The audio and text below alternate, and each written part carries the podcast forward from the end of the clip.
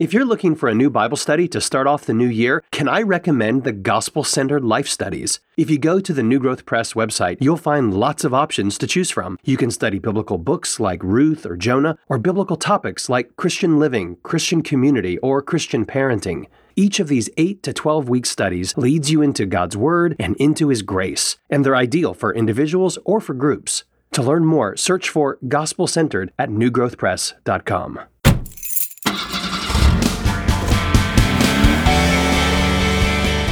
This is In the Word on the Go, the podcast where we look at one verse from God's Word for 10 minutes of your day. Welcome to In the Word on the Go. I'm your host, Champ Thornton. Whether you're listening by yourself or with the family, this podcast is here for you to spend 10 more minutes in God's Word while you go about your day. In each episode, I get to interview one person about a favorite verse from the Bible. And today, I get to welcome back my friend Tim Keesee. Tim is the founder and executive director of Frontline Missions International, which has served to advance the gospel in some of the world's most difficult places for over 25 years.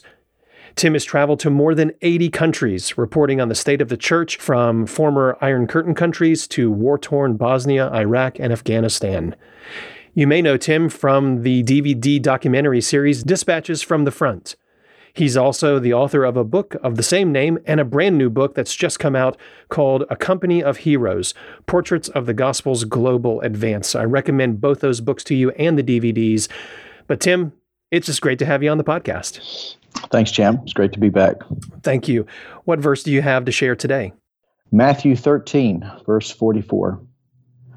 The kingdom of heaven is like treasure buried in a field that a man found and reburied. Then, in his joy, he goes and sells everything he has and buys that field. I love this verse. I'm so glad you chose it. I want to hear why you chose it. Tim, what's the story here with this verse in you? Well, uh, several years back, I, I began to get serious about studying the kingdom parables, and, mm-hmm. and so many of them are in this chapter in Matthew.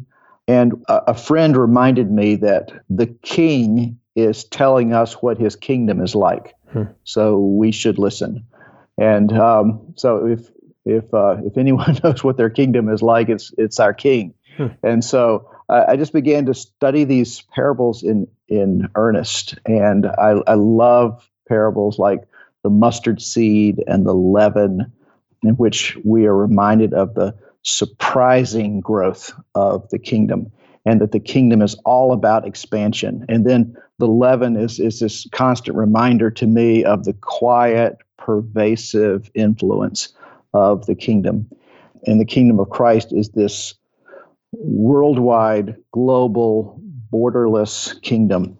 And as he is gathering men and women to himself from every tribe and people and nation. So, mm-hmm. um, so there, there's so much in this passage, and then we come to this parable of the treasure in the field. And I, I think about so many aspects of this. Uh, this man finds the treasure and makes sure it stays tucked away, and then he he is off, and he is off to sell everything that he has. And I just imagine, I, I just imagine what it was like for his neighbors when a for sale sign goes up in his front yard, and he's he's pulling junk out of his garage, and he is selling everything he has everything to buy that field. And for those on the outside looking at this, he must have seemed like a crazy man.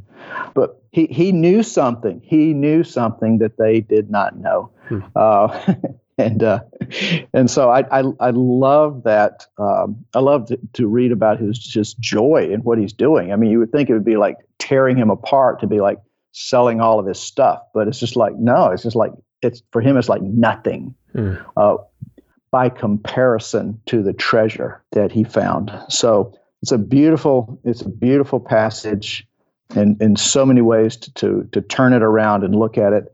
Uh, but I, I am also thinking about the people that have, would have seen this on display and, and thought, uh, he's, he's crazy. He's mad. He's lost it. That's exactly what we would be thinking if we saw this. So let me read this passage again. We're looking at Matthew chapter 13. That's the chapter that has the parables that you were referring to, the kingdom parables. Matthew 13, verse 44. I'm reading out of the Christian Standard Bible. Jesus said, The kingdom of heaven is like treasure buried in a field that a man found and reburied. Then in his joy, he goes and sells everything he has and buys that field. Hmm. So it's always a good thing to go back and ask, okay, what does this passage teach us about God? So how would you answer that question? Well, I would uh, I would summarize what we see in the book of Hebrews that Jesus is better, and what we see in Revelation five, Jesus is worthy. Um, he is he is the exceedingly great treasure, the pearl of, of greatest price, and he is the treasure in a field. So uh, he is better than all the treasures of the world and all of our own personal treasures. And this this parable just keeps pointing me to him. And if he is supremely valuable, then selling everything, giving everything to have him, it's not loss, it's gain. Mm-mm. Yes.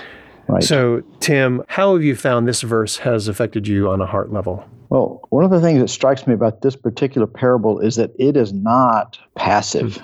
There is action, there is urgency, there is risk, and there is joy. Hmm. Now, salvation is is God's work from start to finish right. by His grace and His power alone. But living out that gracious work is not half-hearted. Hmm. And this man was there was nothing half-hearted about about this man who found treasure in a field, and um, and I see that that spirit of full-heartedness of engagement of the uh, you know the, the, the, carpe diem of, right. of Christianity that uh, we are living out this life for the glory of God every single day, and it is not a half-hearted venture, and it is not a it is not a passive life.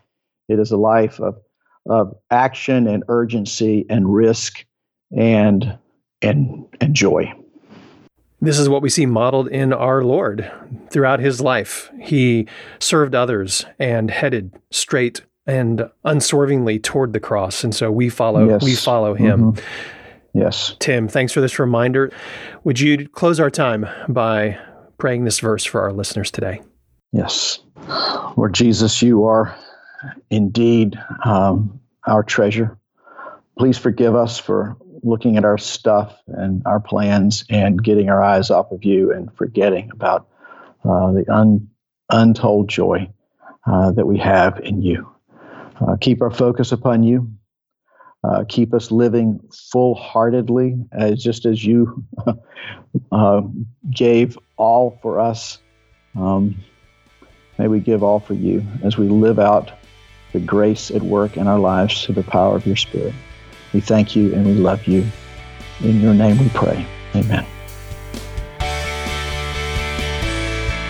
Thanks for listening to In the Word on the Go. This episode is brought to you by New Growth Press, which aims to bring gospel centered resources to every church and home. For more information about this podcast or to listen to past episodes, visit wordonthego.net.